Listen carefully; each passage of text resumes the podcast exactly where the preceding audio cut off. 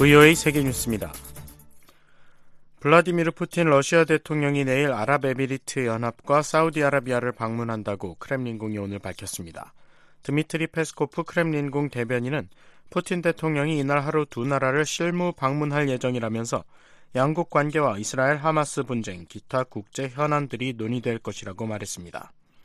페스코프 대변인은 또 두 나라와 러시아가 가입해 있는 주요 산유국들의 협의체 오펙 플러스에서 내년 1분기 원유 생산을 하루 220만 배럴 추가 감산하기로 한 최근 합의에 대해서도 추가 논의가 이루어질 것이라고 밝혔습니다. 유리 우샤코프 러시아 대통령 외교 담당 보좌관은 푸틴 대통령이 아랍에미리트 연합을 먼저 방문한 뒤 사우디로 이동해 모하마드 빈 살만 사우디 왕세자와 주로 협상을 진행할 것이라면서 이번 협상은 매우 유용한 것이 되길 희망한다고 말했습니다. 로이터 통신은 푸틴 대통령이 우크라이나 불법 침공 등으로 인한 대러 제재에 대응해 비서방권 국가들과의 동맹 구축 노력의 일환으로 아랍에미리트 연합과 사우디 등 중동 국가들과의 관계 강화에 진력하고 있다고 보도했습니다. 한편 국제형사재판소 ICC는 어린이 강제 이주 등 우크라이나 내 전쟁 범죄 책임을 물어 지난 3월 푸틴 대통령에 대한 체포 영장을 발부했으며 ICC 회원국들은 이에 따른 체포 의무가 있습니다. 푸틴 대통령이 이번에 방문하는 아랍에미리트 연합과 사우디는 ICC 회원국이 아닙니다. 루이스 이나시우 룰라 다시우바 브라질 대통령은 내년에 브라질에서 열릴 예정인 주요 20개국 정상회의와 브라, 브릭스 정상회의에 블라디미르 푸틴 러시아 대통령을 초청할 것이라고 밝혔습니다. 룰라 대통령은 어제 독일 베를린에서 올라프 숄츠 독일 총리와 가진 양국 정부 협의회 뒤 기자들과 만나 이같이 말했습니다. 그러면서 국제형사재판소가 지난 3월 우크라이나 전쟁에서의 전범 혐의 등으로 푸틴 대통령에 대해 발부한 체포영장으로 인한 어떠한 결과에도 푸틴 대통령은 직면할 것이라고 밝혔습니다. 다만 푸틴 대통령에 대한 체포 여부는 사법부에 달렸다면서 자신은 푸틴 대통령이 주요 20개국 정상회의와 브릭스 정상회의에 각각 참석을 결정한다면 환영할 것이라고 말했습니다. 룰라 대통령은 그러면서도 브라질은 ICC 회원국이며 브라질은 이에 따른 책임이 있다고 밝혔습니다. 한편 숄츠 총리와 룰라 대통령은 이날 협의회 뒤 가진 공동 기자회견에서 양국은 유럽연합과 브라질, 아르헨티나, 우루과이, 파라과이 4개 나라가 참여하는 남미 공동시장 메르코스루 간의 자유무역 협정에 신속한 합의를 희망한다고 밝혔습니다. 아랍에미리트 연합 두바이에서 열리고 있는 유엔 기후 변화 협약 제28차 당사국 총회에서 온실가스 배출을 줄이기 위한 화석 연료 사용 금지 방안을 놓고 참가국들 간의 견해차가 큰 것으로 알려졌습니다. 로이터 통신은 오늘 이번 총회에 참가한 약 200개 나라 대표들이 세 가지 다른 내용의 합의문 초안을 검토하고 있다고 보도했습니다. 통신은 첫 번째 선택지는 화석 연료를 오래도록 써온 부자 나라들을 중심으로 이루어질 질서 있고 정당한 화석 연료 사용의 단계적 폐지이며 두 번째는 수그러들지 않는 화석 연료 사용의 단계적 폐지 노력을 가속화하는 것, 그리고 세 번째는 단계적 폐지 자체를 언급하지 않는 것이라고 설명했습니다. 미국과 유럽연합 소속 27개 나라 그리고 기후변화에 취약한 도서국들은 재앙적 기후변화를 막기 위해 이산화탄소 등 온실가스 배출을 화석연료의 사용을 단계적 감축을 지지하고 있습니다. 반면 주요 산유국인 사우디아라비아와 중국은 세 번째 안을 지지하고 있다고 AFP 통신은 전했습니다. 한편 일부 주요 에너지 회사의 최고 경영자들은 총회에서 온실가스 저감 노력 등 자신들의 친환경적 조치들을 강조하면서 화석연료 사용 찬성 주장을 펼쳤다고 로이터 통신이 보도했습니다. 제28차 당사국 총회는 오는 12일까지 이어집니다. 이스라엘과 하마스 간의 교전이 재개된 가운데 가자지구 남부에 대한 이스라엘군의 공세가 계속되고 있습니다. 지난 1일 일시 휴전 종료 이후 하마스의 중추가 위치한 가자지구 북부에서 남부로 공세의 초점을 전환한 이스라엘군은 어제 남북 한 유니스 일부 지역 주민들에게 서쪽 지중 해 연안과 남쪽 이집트 접경 라파로 이동할 것을 지시했습니다. 이스라엘 고위 관리는 민간인 희생은 유감스럽지만 악에 맞서고자 할 때는 작전을 수행해야만 한다면서 공격 작전이 계속될 것임을 시사했습니다. VOA 세계뉴스 김시영입니다.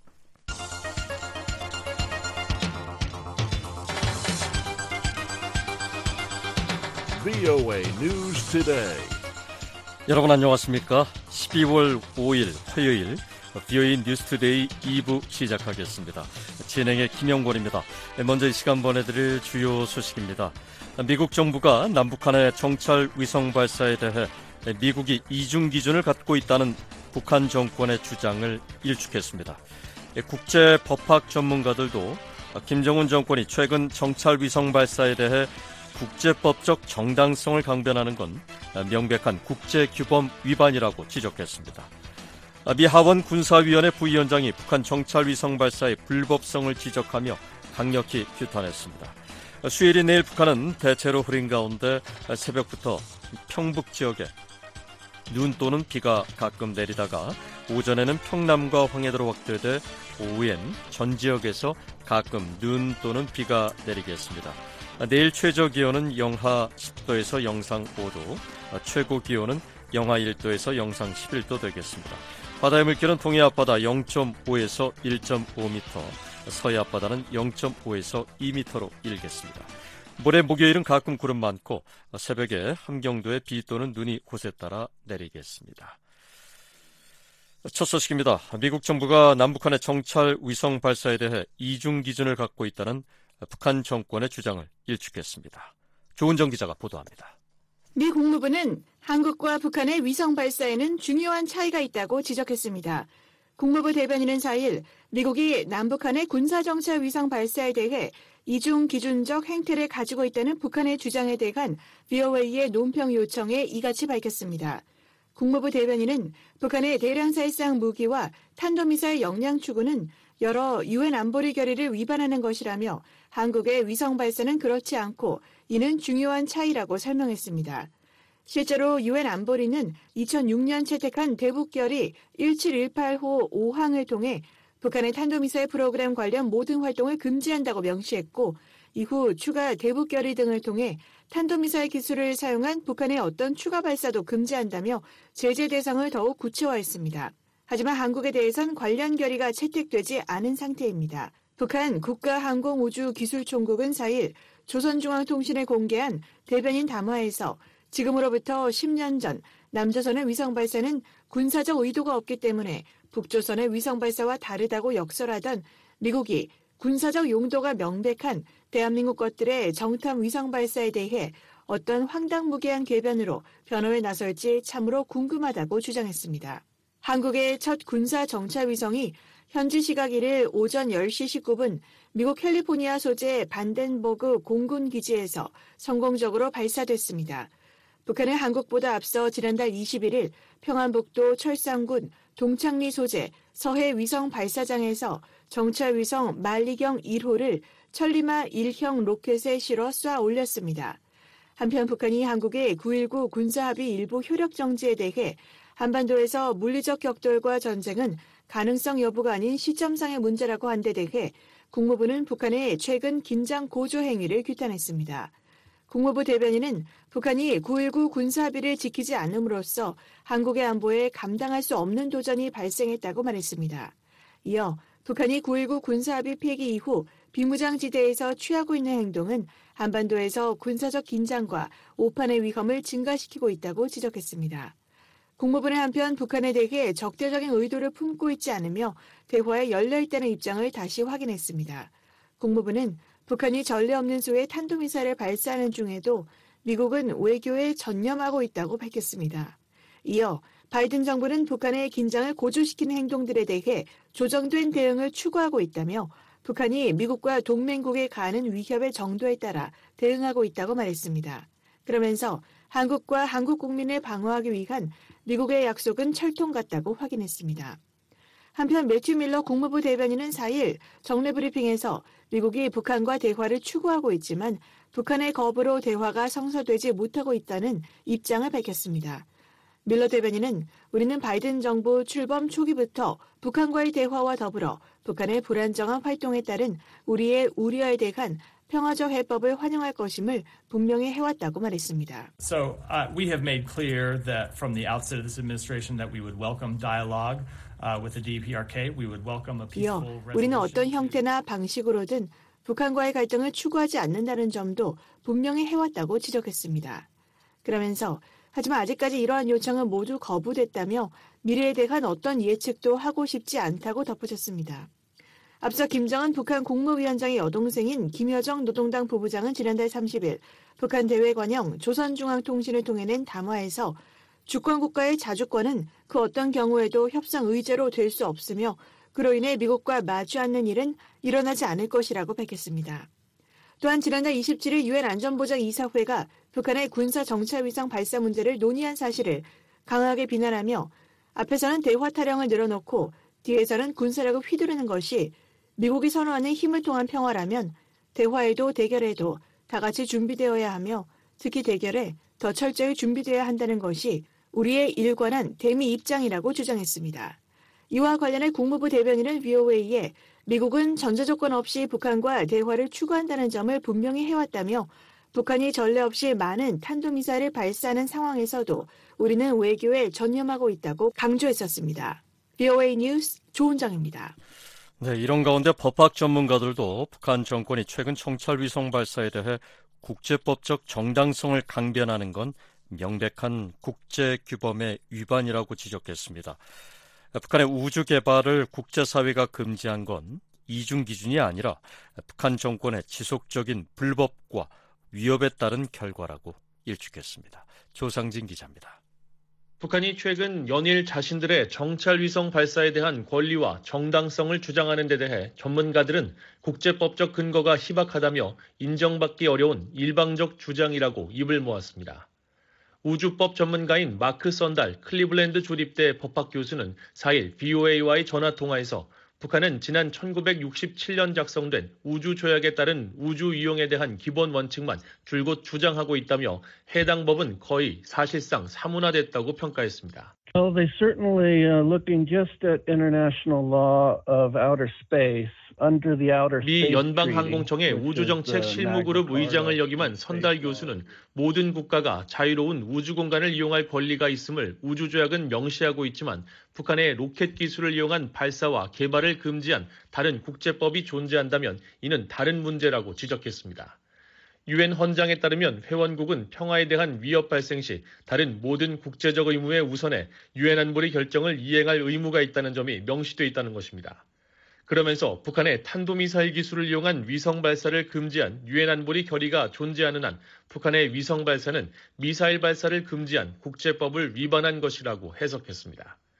캐나다 맥길 대학교 항공우주법 연구소에서 군사적 우주 사용에 관한 국제법을 연구하는 데이비드 첸 교수도 유엔 안보리 결의 22705 5항은 북한이 탄도미사일 기술을 이용한 발사를 할 수 없으며 탄도미사일 프로그램과 관련한 모든 활동을 중단해야 한다는 점을 분명히 했다면서 북한의 주장을 일축했습니다. 이어 해당 결의가 관련된 행위들이라고 주장한 것에 주목해야 한다면서 우주 기술이나 응용 분야가 구체적으로 언급되지 않았더라도 인공위성 발사나 배치, 사용 등 우주 활동에 사용될 수 있는 기술도 포함하려는 의도가 분명하다고 결의 제정의 취지를 설명했습니다. 그러면서 안보리가 결의 5항에서 위성 발사 또는 우주 발사체로 특정 지어지더라도 탄도미사일 기술을 이용한 북한의 활동을 금지한다고 명시한 것에서도 확인할 수 있다고 강조했습니다. 게리 세이모어 전 백악관 대량 살상 무기 조정관도 이날 BOA와의 전화 통화에서 현재 국제사회에서 북한의 입장을 옹호하고 있는 중국과 러시아도 북한의 탄도미사일 기술을 이용한 일련의 활동을 제한하는 결의를 통과시켰다는 점을 상기시키면서 북한의 주장을 반박했습니다. The UN Security Council, and that includes, of course, all the permanent members, Russia and China, 안보리 상임이사국인 러시아와 중국의 협조 없이는 제재 결의가 불가능한 구조인 상황에서 지난 2016년 대북 결의 22705 채택 당시 두 나라도 북한에 대한 제재에 동의했을 만큼 북한의 탄도미사일 기술을 활용한 위성 발사가 국제사회의 위협이라는 점에 국제사회가 공감했다는 설명입니다. 그러면서 유엔 안보리는 국제법에 따라 국제사회 전체의 평화와 안보에 대한 책임을 지는 상위 기구인 만큼 북한은 일방적 주장을 거두고 안보리의 판단을 따라야 한다고 지적했습니다. 앞서 김정은 북한 국무위원장은 지난달 23일 군사 정찰위성 만리경 1호 발사 성공 직후 군사 정찰위성 보유는 추호도 양보할 수 없고 순간도 멈출 수 없는 정당 방위권의 당당한 행사라고 말했다고 북한 대외관용 조선중앙통신이 보도했습니다. 김성 유엔 주재 북한 대사도 지난 27일 열린 북한 위성 발사 관련 안보리 회의에 참석해 북한이 단행한 정찰 위성 발사는 미국과 그 추종 세력의 엄중한 군사적 준동을 정확히 파악하고 그에 철저히 대비하기 위한 합법적이고 정당한 자위권 행사라고 주장한 바 있습니다.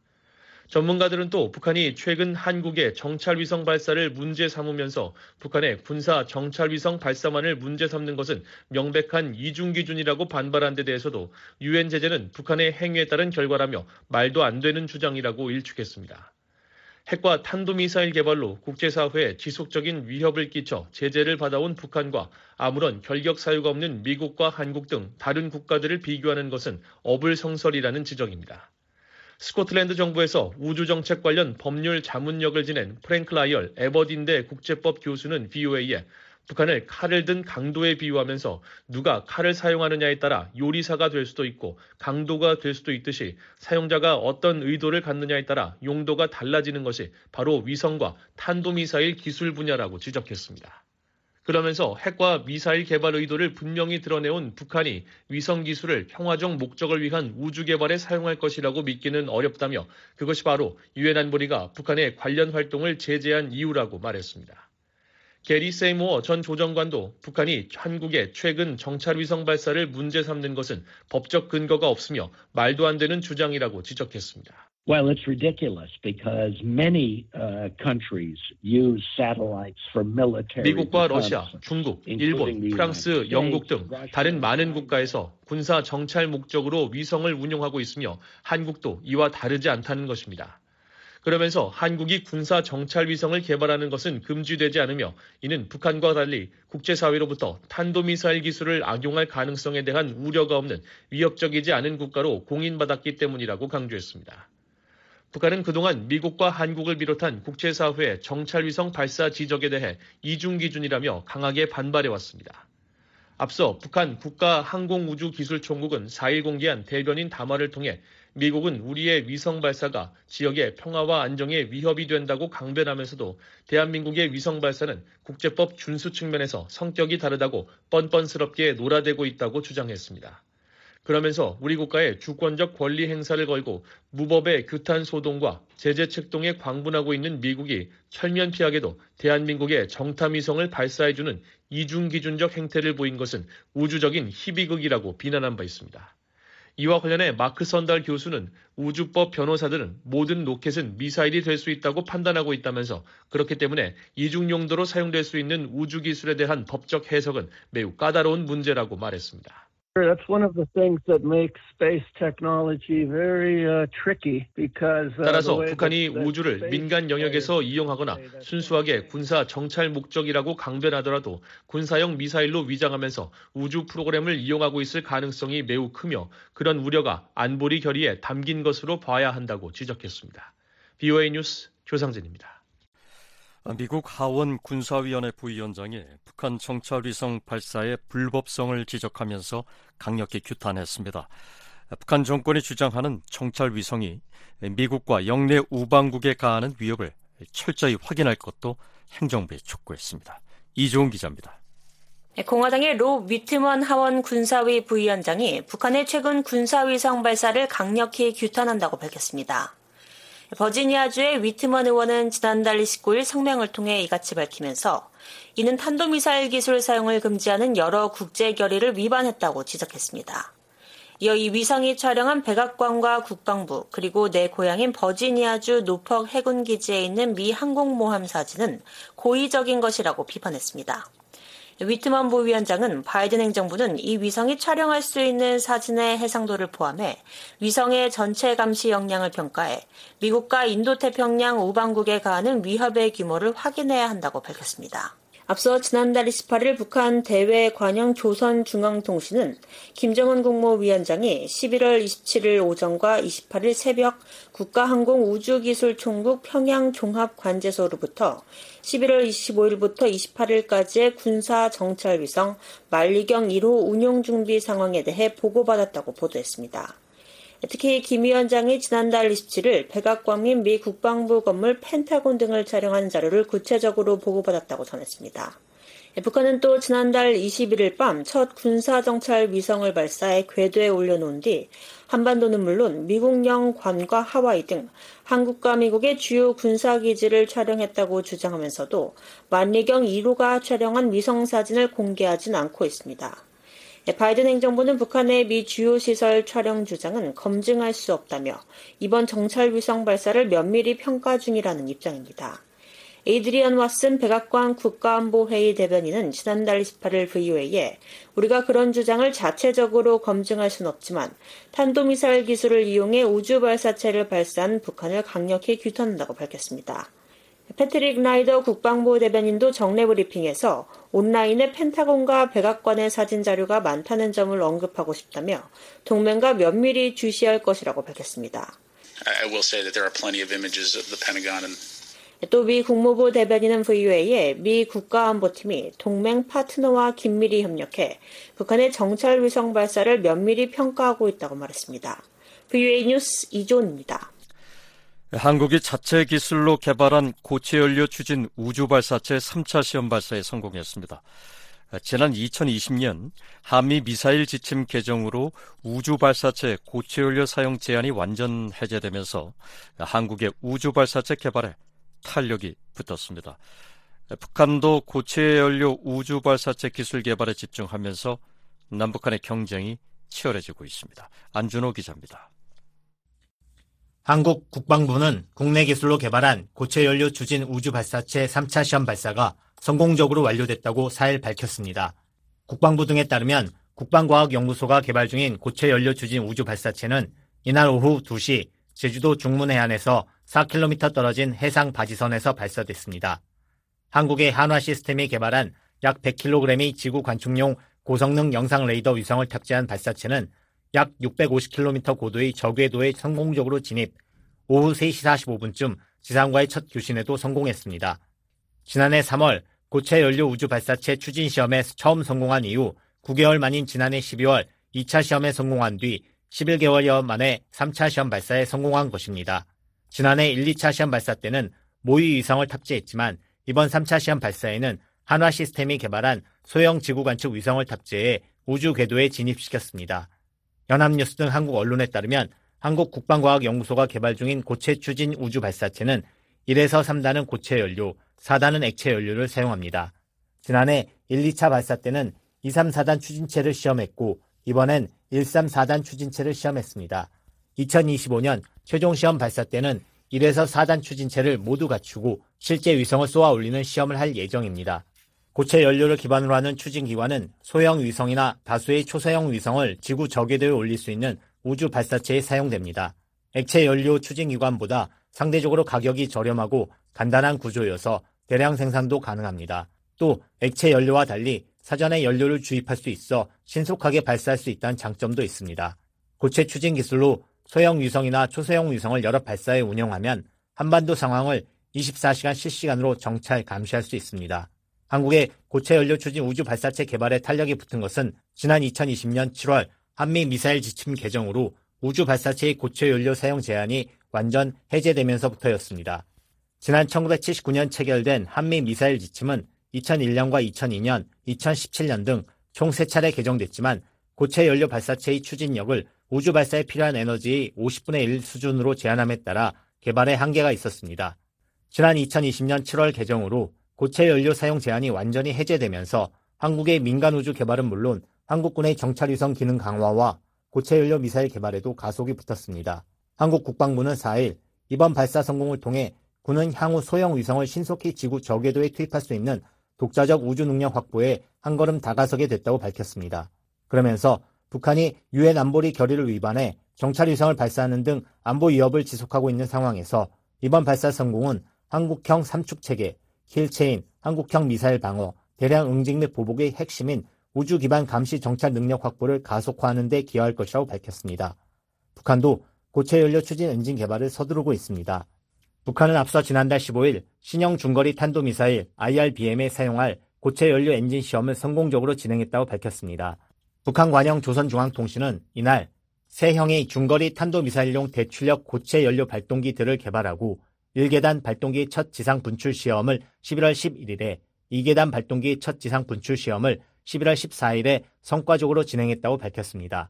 유엔은 당시 북한의 이 같은 주장에 대한 VOA 논평 요청에 탄도미사일 기술을 이용한 북한의 어떤 발사도 관련 안보리 결의에 위배된다고 지적했습니다. 고체 연료 추진 발사체는 앞부분에 위성이 아닌 탄도를 실으면 탄도미사일로도 활용할 수 있기 때문입니다. 북한은 이미 미국 본토를 타격할 수 있는 화성 18형 고체 연료 대륙간 탄도미사일 ICBM 시험 발사를 두 차례 진행했습니다.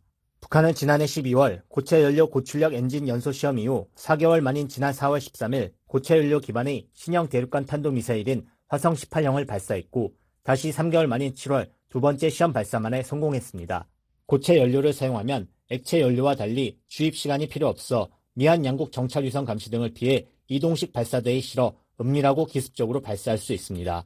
발사 시간이 단축되고 기동성이 뛰어나 미한 양국군의 킬체인, 북한 미사일 발사 사전 탐지 선제 타격을 무력화할 수 있는 핵심 전략 무기로 꼽혀왔습니다. 국정원은 지난달 23일 국회 정보위원회 비공개 회의에서 북한의 고체 연료 발사 기술과 관련 대륙간 탄도미사일의 경우 개발 초기 단계인 것으로 파악하고 있다고 보고한 바 있습니다. 미국의 전문가들은 관련 정보가 적어 남북한 고체 연료 추진 우주 발사체 기술 수준을 직접적으로 비교하는 것은 어렵다고 했습니다.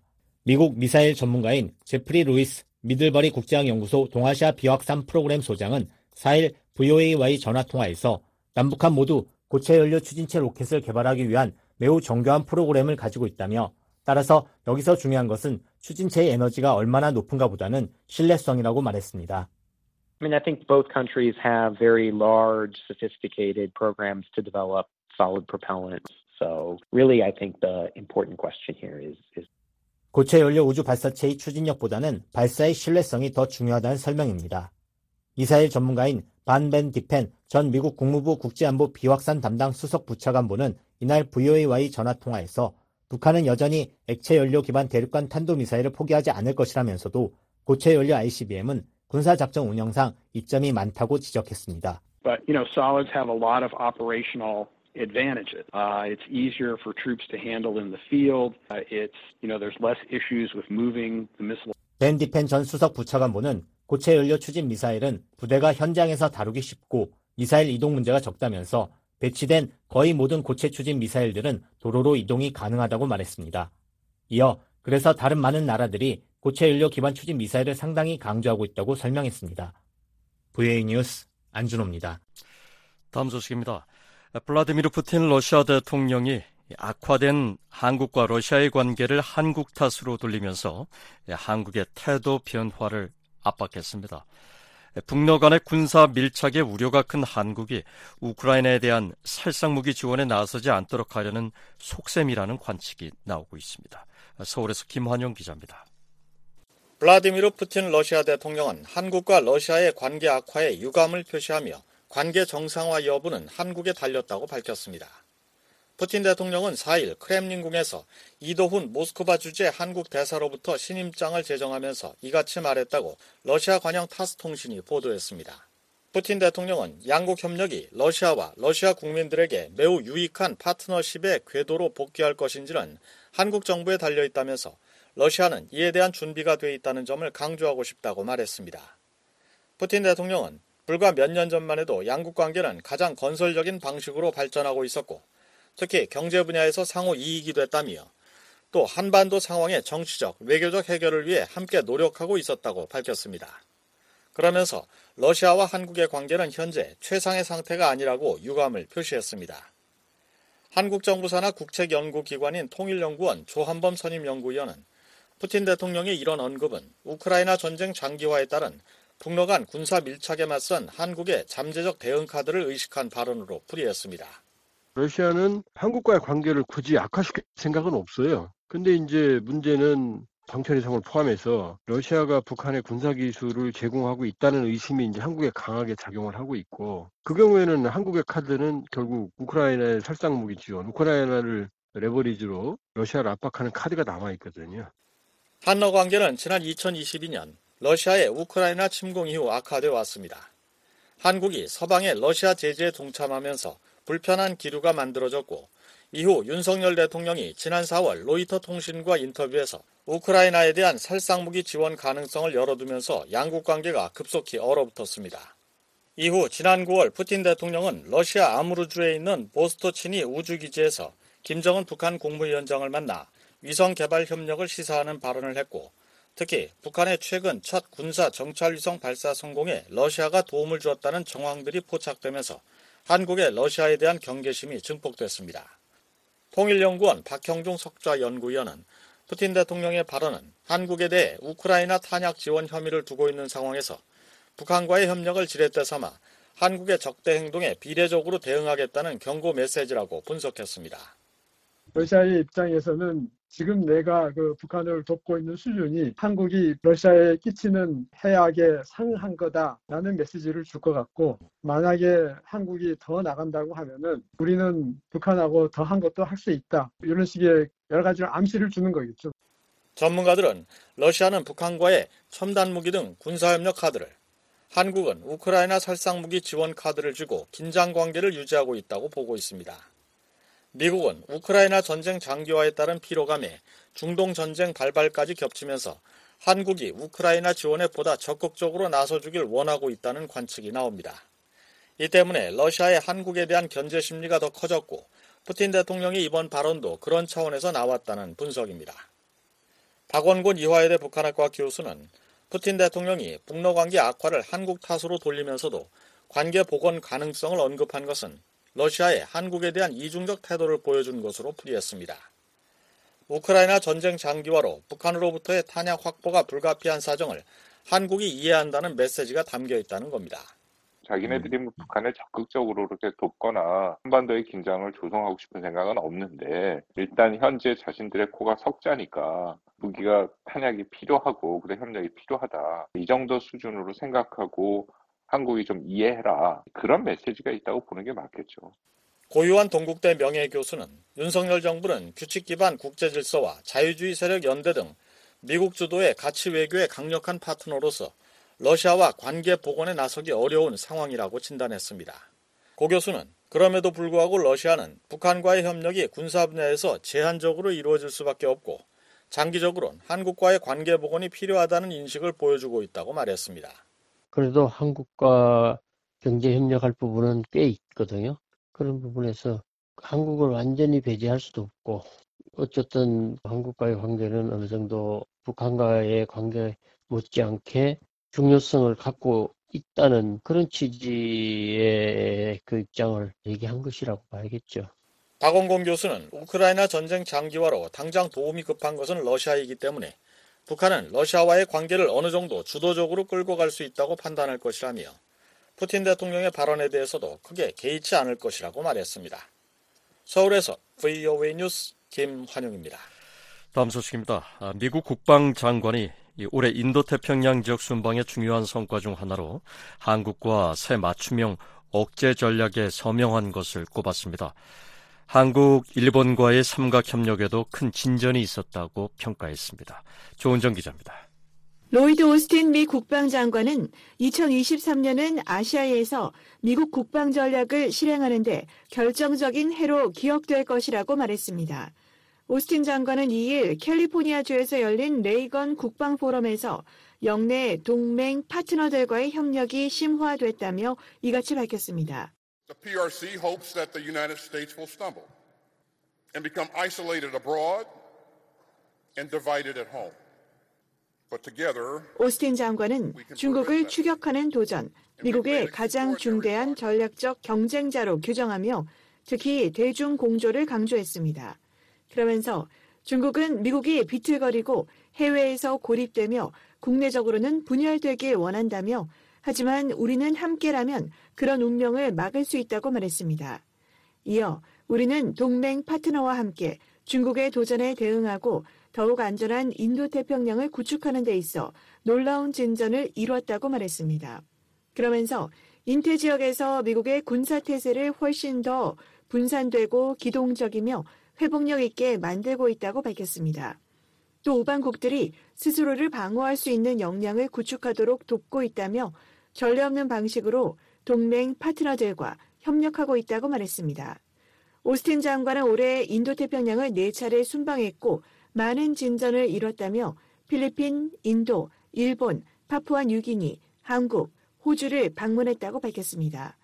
특히 한국에서는 미한 양국이 지난달 제55차 미한 안보 협의 회의를 갖고 북한의 핵 미사일 위협에 대응하기 위한 전략 문서인 맞춤형 억제 전략을 10년 만에 개정한 것을 언급했습니다.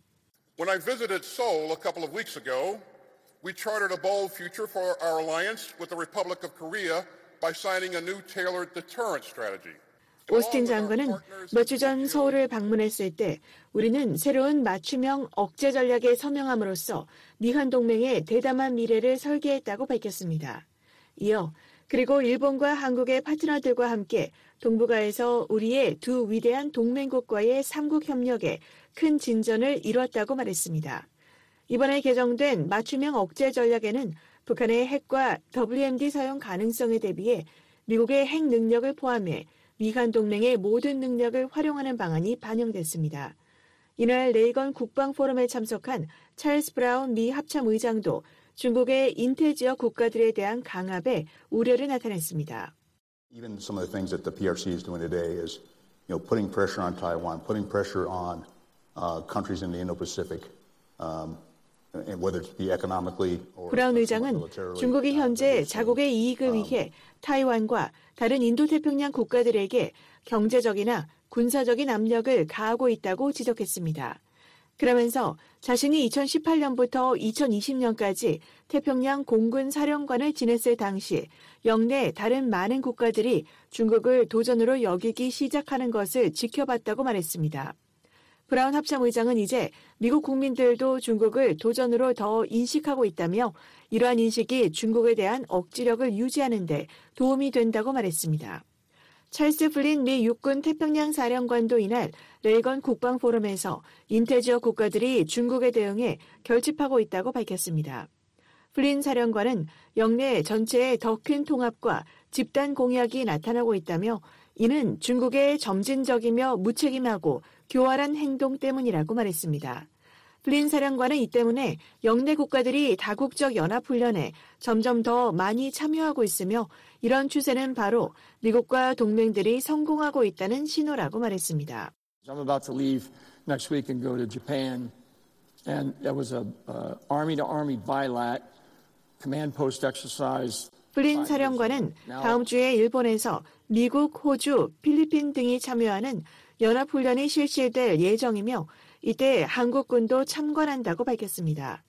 플린 사령관은 5년 전만 해도 미일 양자 지휘소 훈련이었던 것이 다국적 연합훈련으로 확대됐다며 이는 중국이 영내에서 벌이는 일에 대한 견제 세력의 역할을 한다고 말했습니다. BOA 뉴스 조은정입니다. 다음 소식입니다. 최근 재외 공간을 잇따라 폐쇄하고 있는 북한 정부가 기니와 세네갈에서도 대사관을 철수했다고 한국 외교부가 밝혔습니다. 예, 한국 외교부에 따르면 북한은 오늘 현재까지 기니, 세네갈, 네팔, 방글라데시, 스페인, 앙골라, 우간다 등 총 7개 나라에서 대사관 철수를 완료해 재외 공관 수는 기존 53개에서 46개로 줄었습니다. 이 밖에 콩고 민주공화국 주재 대사관과 홍콩 총영사관도 철수 작업이 진행 중인 것으로 알려졌습니다. 외교부 당국자는 국제사회의 북한 정권에 대한 불법 자금 차단 노력이 효과를 보이고 있어 북한이 재외 공간 재편을 단행하지 않았나 생각한다며 북한 당국의 불법 외화벌이 사실이 누적되면서 해당 국가와 외교 관계에서 부담을 느낀 것도 요인이라고 지적했습니다.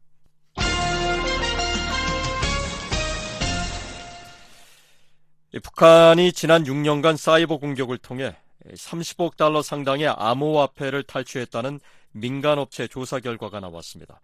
북한 정권은 암호화폐 절도를 특히 군사와 무기 프로그램 자금 조달의 주요 수입원으로 간주하고 있는 것으로 분석됐습니다. 이종훈 기자입니다. 북한 연계 해킹 조직들이 2017년 1월부터 올해 9월 사이 약 30억 달러 상당의 암호화폐를 탈취했다고 미국의 정보 분석 업체 Recorded Future가 밝혔습니다. Recorded Future는 자체 연구팀인 Insikt 그룹은 최근 발간한 북한의 암호화폐 표적 공격 보고서에서 2017년부터 암호화폐 산업에 대한 북한의 관심이 크게 높아졌다면서 이 같은 추정치를 내놨습니다. 보고서는 2017년 1월부터 2023년 9월 사이 북한 연계 해킹 조직의 소행으로 정부와 관련 업체 등에 의해 공개적으로 지목된 사이버 공격을 분석한 결과를 담았습니다. 북한 위협 행위자들은 2022년에만 17억 달러 상당의 암호화폐를 훔쳤다는 의혹을 받고 있으며 이는 북한 경제의 5%, 군사 예산의 45%에 해당하는 규모라고 보고서는 지적했습니다. 특히 국가의 지원을 받는 북한 위협 행위자들은 다른 사이버 범죄 집단과 유사한 활동을 하지만 더 큰 규모로 활동한다며 2022년 탈취된 암호화폐의 44%가 북한에 의한 것으로 추정했습니다. 공격 대상은 암호화폐 거래소뿐만 아니라 개인 사용자, 벤처 캐피털 회사, 대체 기술 업체도 포함되는 것으로 나타났습니다. 탈취된 암호화폐는 종종 법정화폐로 전환되며 북한 위협 행위자들은 자금 세탁 방지 조치를 회피하기 위해 도용된 신분증과 위조된 사진 등 다양한 방법을 사용하는 것으로 분석됐습니다. 보고서는 북한이 암호화폐 가치가 실제보다 높이 평가되는 2017년 버블지기에 한국 시장을 시작으로 암호화폐에 대한 관심을 기울이고 이후 이를 전 세계로 확대했다고 밝혔습니다. 이어 북한 연계 해킹 조직들이 훔친 자금은 종종 전통적인 사이버 범죄 집단과 유사한 방법으로 세탁돼 북한 정권의 수입으로 제공된다며 이는 국제 제재에도 불구하고 북한 정권이 운영될 수 있도록 한다고 지적했습니다. 특히 북한 정권은 암호화폐 절도를 군사 및 무기 프로그램 자금 조달의 주요 수입원으로 간주하고 있다며 탄도미사일 발사에 사용된 정확한 금액은 불분명하지만 북한이 탈취한 암호화폐의 규모와 미사일 발사 횟수가 모두 증가했다는 점을 언급했습니다. 그러면서 암호화폐 기업에 대한 더 강력한 규제와 사이버 보안 조치, 그리고 사이버 보안에 대한 투자가 없다면 북한은 추가 수익을 위해 암호화폐 업계를 계속 표적으로 삼을 가능성이 높다고 전망했습니다. 네, 보고서를 작성한 레코디드 퓨처의 미치 하차드 연구원은 4일 VOA와의 전화통화에서 일반적으로 북한 위협 행위자 그룹은 한국 정부나 기관을 겨냥한 스파이 활동 중심의 공격이 됐든 암호화폐 사용자와 기관을 겨냥한 금전적 동기의 공격이 됐든 사이버 공격에 매우 집요하다고 말했습니다. 특히 상대적으로 규제가 덜한 암호화폐 산업을 겨냥한 사이버 공격은 각종 제재를 받고 있는 북한에 제재를 회피해 돈을 벌 수 있는 매력적인 자금 수입원이라는 지적입니다. Generally speaking, you know, North Korean spread actor groups uh, are very relentless in their cyber targeting. 네, 하자드 연구원은 북한은 국제 금융 시스템으로부터 차단돼 대체 자금 조달원에 의존해야 한다며 북한의 은행을 해킹하는 것보다 이런 암호화폐 거래소를 해킹해 돈을 훔치기가 훨씬 쉽다는 것을 금방 깨달았다고 말했습니다. kind of cut off from the international financial system. You know, they're not really able to to operate like. 그러면서 북한으로부터 암호화폐를 해킹당한 거래소들을 대상으로 보안 취약 문제에 대한 교육과 인식 제고 활동을 확대하는 것이 중요하다고 제안했습니다. VA 뉴스 이존입니다. 캠프 데비드 정상회의를 계기로 확대되고 있는 미국, 한국, 일본 3국 개발 협력이 매우 중요한 순간을 맞고 있다고 세 나라의 고위 당국자들이 말했습니다. 구체적으로 우크라이나와 아프리카 가나에 대한 세 나라의 지원을 예로 들었습니다. 조은정 기자입니다. 미국, 한국, 일본이 개발과 인도 지원과 관련한 글로벌 도전 과제에 협력하고 있다고 세 나라 고위 당국자들이 밝혔습니다. 미셸 수밀라스 미국 국제개발처 USAID 정책기획 학습국장과 원도연 한국 외교부 개발협력국장, 카지야 엔도 일본 외무성 국제협력국장은 삼국 협력에 대한 공동 기고문을 1일 미 국제개발처 블로그에 공개하며 이같이 밝혔습니다. 이들은 미한일 3국은 전 세계의 다양한 문제에 대해 협력하고 있다며 특히 농업, 청년 기업가 정신, 보건, 청정 에너지 등의 분야에 특히 중점을 두고 있다고 밝혔습니다. 그러면서 구체적인 사례로 전쟁 중인 우크라이나 지원을 꼽았습니다.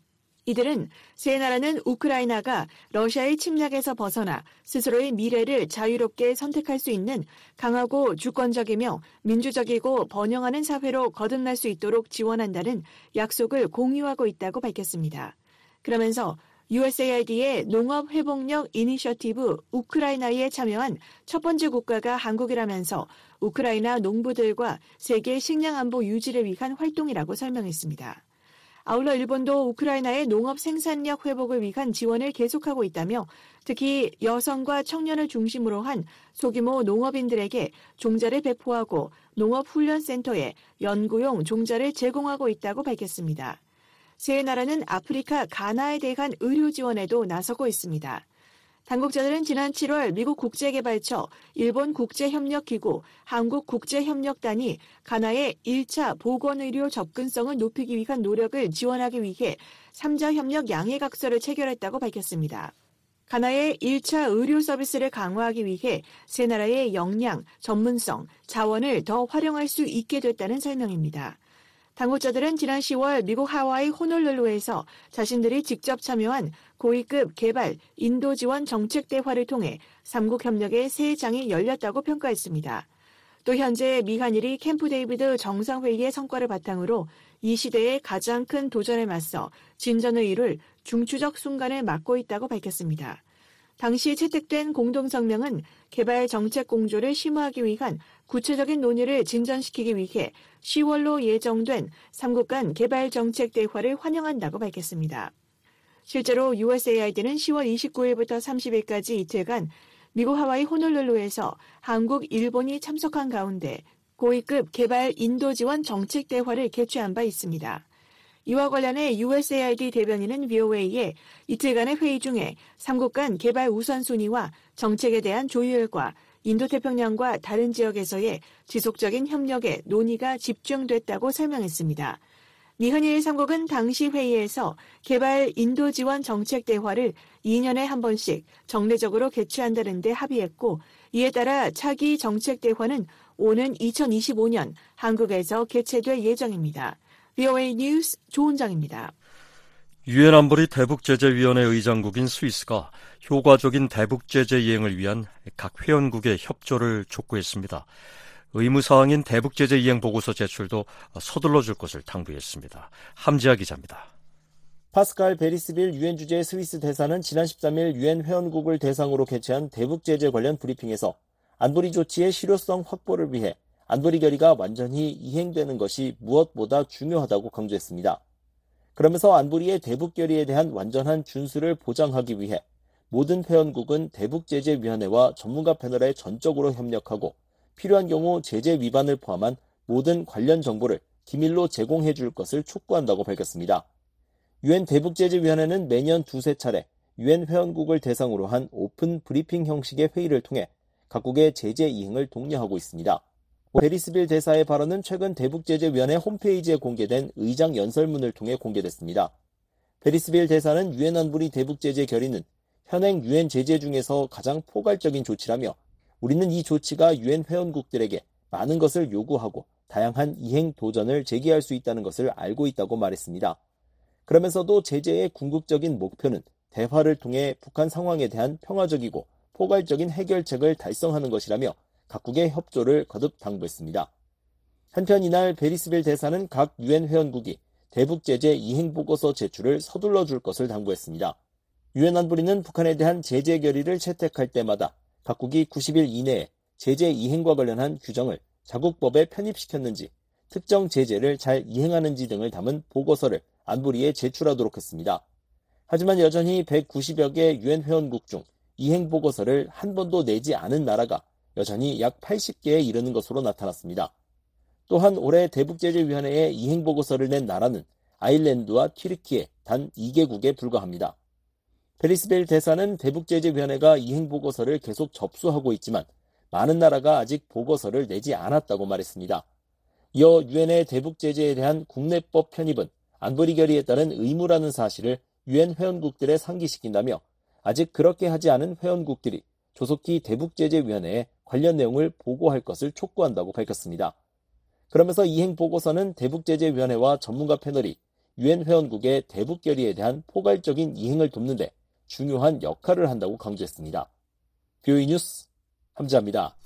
아, 미국 정부가 중국 정부의 탈북민 강제 북송이 중단돼야 한다고 촉구했습니다.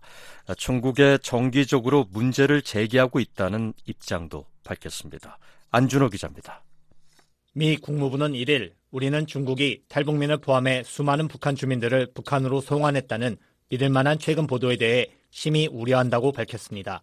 국무부 대변인은 한국 국회가 30일 중국 내 억류 중인 탈북민의 강제 북송 중단을 촉구하는 결의안을 채택한 데 대한 VOA 논평 요청에 이같이 답했습니다. 대변인은 또 송환된 탈북민들은 고문과 강제 낙태, 강제 노동, 처형 등 가혹한 처벌에 노출돼 있다고 알려져 있다고 지적했습니다. 이어 국무부는 중국이 1951년 난민 지위에 대한 협약과 1967년 의정서, 고문 방지 협약에 따른 강제 송환 금지 의무를 준수할 것을 촉구한다면서 중국은 탈북민들에게 적절한 보호를 제공하고 그들이 원할 경우 안전한 제3국으로의 이동을 허용해야 한다고 말했습니다. 그러면서 우리는 정기적으로 중국에 이런 문제를 제기하고 있다며 앞으로도 한국과 다른 동맹 및 파트너와 협력해 계속해서 그렇게 할 것이라고 덧붙였습니다. 앞서 한국 국회는 30일 본회의를 열고 제중 억류 북한 이탈 주민 강제 북송 중단 촉구 결의안을 채택했습니다. 결의안은 중국 정부가 국제 협약인 난민 지위에 대한 협약과 고문 방지 협약을 준수하고 강제 북송을 즉각 중단할 것과 북한 이탈 주민의 의사에 따라 한국 또는 제3국으로 안전하게 이동할 수 있는 모든 조치를 취할 것을 촉구하는 내용을 담았습니다. 또 유엔 난민기구 등 관련 국제기구가 중국 정부 및 국제사회에 강제 송환 금지 원칙을 준수하도록 강력히 요구하는 등 북한 이탈 주민의 인권 보호와 안전을 위해 성실하고 적극적인 노력을 강화할 것을 촉구했습니다. 아울러 한국 정부도 중국에 억류 중인 북한 이탈 주민들의 안전과 인권에 대한 점검과 함께 중국 정부와 유엔을 비롯한 국제사회에 협조를 구하는 등 강제 북송을 저지하기 위한 외교적 노력을 다할 것을 촉구하는 내용이 담겼습니다. 앞서 중국은 지난 10월 9일 단둥, 창바이, 투먼 등 북중 접경 도시 등을 통해 탈북민 수백 명을 강제 북송했습니다. 유엔 등 국제사회는 중국의 탈북민 강제 북송과 북한의 인권 유린을 강력히 규탄하면서 인권 침해 중단을 촉구했습니다. 유엔 총회에서 인권을 담당하는 제3위원회는 지난달 15일 북한의 인권 유린을 규탄하는 북한 인권 결의안을 표결 없이 컨센서스로 채택했습니다. 그러나 북한과 중국은 여전히 탈북민 강제 북송과 고문 등 인권 유린을 인정하지 않고 있습니다. 북한은 탈북민을 인간 쓰레기라고 매도하고 있고 중국은 북한 내 고문과 인권 침해의 증거가 없다고 강변하고 있습니다. VA 뉴스 안준호입니다. 어, 미국 공화당 하원 의원이 자신이 발의한 일본인 납북자 송환 촉구 결의안의 의회 통과를 촉구했습니다. 일본인 납북자 문제에 대한 북한 정권의 행태도 강력히 비판했습니다. 이종 기자입니다. 네, 공화당의 브랜든 윌리엄스 하원 의원은 지난달 30일 본회의장 연설에서 북한의 위협과 관련해 일본에 대한 미국의 강력한 지원의 필요성을 역설했습니다. tyrannical regime of North Korea continues to develop its arsenal of nuclear weapons and intermediate 윌리엄스 의원은 포갑적인 북한 정권이 핵무기와 중거리 탄도미사일을 계속 개발하고 있다며 이는 일본 민간인에게 직접적인 위협을 가한다고 지적했습니다. 이어 이처럼 점점 더 불안정하고 호전적인 환경 속에서 미국이 일본을 강력하게 지원하는 건 그 어느 때보다 중요하다고 말했습니다. 특히 북한은 일본 시민에 대한 심각한 인권 유린을 자행하고 있다며 일본인 납북자 문제에 대한 적극적인 지원을 호소했습니다. North Korea in particular is guilty of grave human rights abuses against the Japanese citizens. 이어 더욱 충격적인 건 이런 피해자들의 상태에 대한 북한의 무자비하고도 명백한 기만이라며 예를 들어 북한은 납북자 중 8명이 북한에서 자살, 심장마비, 교통사고 등의 원인으로 사망했다고 주장하지만 북한 정권은 이들의 사망에 대해 객관적으로 확인할 수 있는 증거를 제시하지 않고 있다고 지적했습니다. 네, 윌리엄스 의원은 북한의 이런 행태는 상상할 수 없을 정도로 잔인하다며 북한이 일본과 일본 국민을 대하는 태도는 정말로 사악하고 비인간적인 범죄라고 비판했습니다. It's unimaginably cruel. North Korea's treatment of Japan and its citizens is nothing short of evil. 그러면서 자신이 발의한 일본인 납북자 송환 촉구 결의안의 의회 통과를 촉구했습니다. 윌리엄스 의원은 일본인 납북자 문제와 관련해 의원들이 모두 한 목소리를 내고 일본과 함께해야 한다며 우리는 이렇게 신이 있고 중요한 동맹국이 포각적이고 불량한 정권에 의해 괴롭힘을 당하도록 내버려두지 않을 것이라고 말했습니다. 앞서 윌리엄스 의원은 지난 7월 북한에 일본인 납북자와 사망한 납치 피해자 유해 송환 등을 촉구하는 내용의 일본인 납북자를 위한 정의 추구라는 제목의 결의안을 발의했습니다. 지난 5월 초 상원에서도 민주당의 메이지 히로노 의원과 댄 설리반 의원 주도로 유사한 내용의 결의안이 발의된 바 있습니다. 상하원의 두 결의안은 현재 별다른 진전 없이 각각 소관상임위원회인 외교위원회에 계류 중입니다. 현재 일본 정부가 공식적으로 파악하고 있는 납북 일본인 피해자는 17명이며 이들 가운데 5명만 2002년에 귀환했습니다. 하지만 북한은 일본인 납치 피해자가 13명뿐이라며 5명은 일본으로 돌아갔고 8명은 사망해 납치 문제는 이미 종결된 사안이라고 주장하고 있습니다. VOA 뉴스 이조은입니다. 지금까지 VOA 뉴스투데이 2부를 들으셨습니다. 잠시 후엔 역사 속 오늘 세계 뉴스에 이어서 여기는 워싱턴입니다가 이어집니다. 이 시간은 지구촌 오늘 아메리카나우 주간 프로 등으로 끝맺줍니다. 여러분의 많은 애청 바랍니다.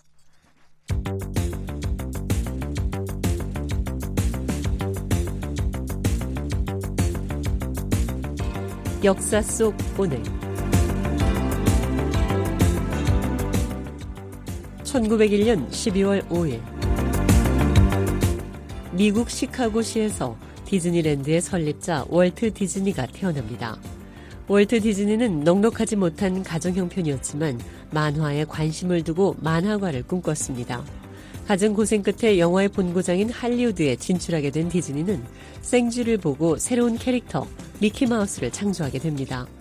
빨간색 바지를 입고 흰색 장갑을 끼고 익살스러운 표정을 짓는 생쥐 모습을 한 캐릭터인 미키마우스는 사람들의 큰 사랑을 받게 됩니다.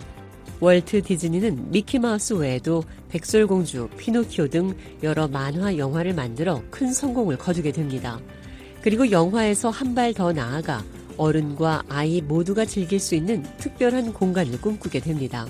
그래서 탄생한 곳이 바로 디즈니랜드입니다. 디즈니랜드를 만들게 된 계기는 월트 디즈니가 하루는 두 딸을 데리고 놀이공원에 갔는데 회전 목마를 타는 게 전부인 놀이공원을 보고는 어른과 아이들 모두가 즐길 수 있는 공간을 꿈꾸게 되면서 시작된 것입니다. 1933년 12월 5일 미국에서 모든 종류의 술 제조를 금지했던 금주법이 폐지됩니다. 미국 의회에서 수정헌법 제18조, 즉 금주법을 비준한 1919년부터 1933년까지의 기간을 미국의 금주법 시대라고 부릅니다. 금주법 제정을 주도한 것은 표면적으로는 농촌 개신교 세력인 금주 십자군, 로비단체인 안티살롱 동맹, 기독교 여성단체인 여성 기독교 금주연맹 등이었고 주요 목적으로는 음주 남용으로 인한 사회적 문제를 제거하기 위해서였습니다. 1919년 1월 16일 비준된 수정헌법 제18조와 볼스테드 법은 주류의 양조, 판매, 운반, 수출입을 하지 못하게 하는 것을 주요 내용으로 했습니다. 의료 목적에 사용하는 일부 주류와 종교적 목적으로 성만찬에 사용하는 포도주 등만이 허용됐고 그 이외에 주류를 개인이 소유하거나 소비하는 행위는 연방 법률로 불법화되었던 것입니다. 하지만 정작 금주법이 시행된 후 술을 밀주 밀매하는 갱단이 활개를 쳤고 무자비한 살인극이 펼쳐지기도 했습니다. 1920년대 시카고 뒷골목의 황제 알카폰, 마피아 두목으로 유명한 알카포네가 밀주로 막대한 돈을 벌기도 했습니다. 또 금주법의 시행으로 술 소비가 줄어들 것이라는 기대와는 달리 술 소비량은 금주법 이전보다 오히려 증가했습니다. 인간의 욕구를 법으로 통제한 무모한 실험이라는 평가를 받기도 한 이 금주법은 1933년 12월 5일 미국 수정헌법 제21조가 수정헌법 제18조를 대체하면서 폐지됐습니다. 그리고 그 후부터 주류에 관한 결정권은 연방 수정헌법 21조에 따라 각 주 정부에 넘겨지게 됩니다.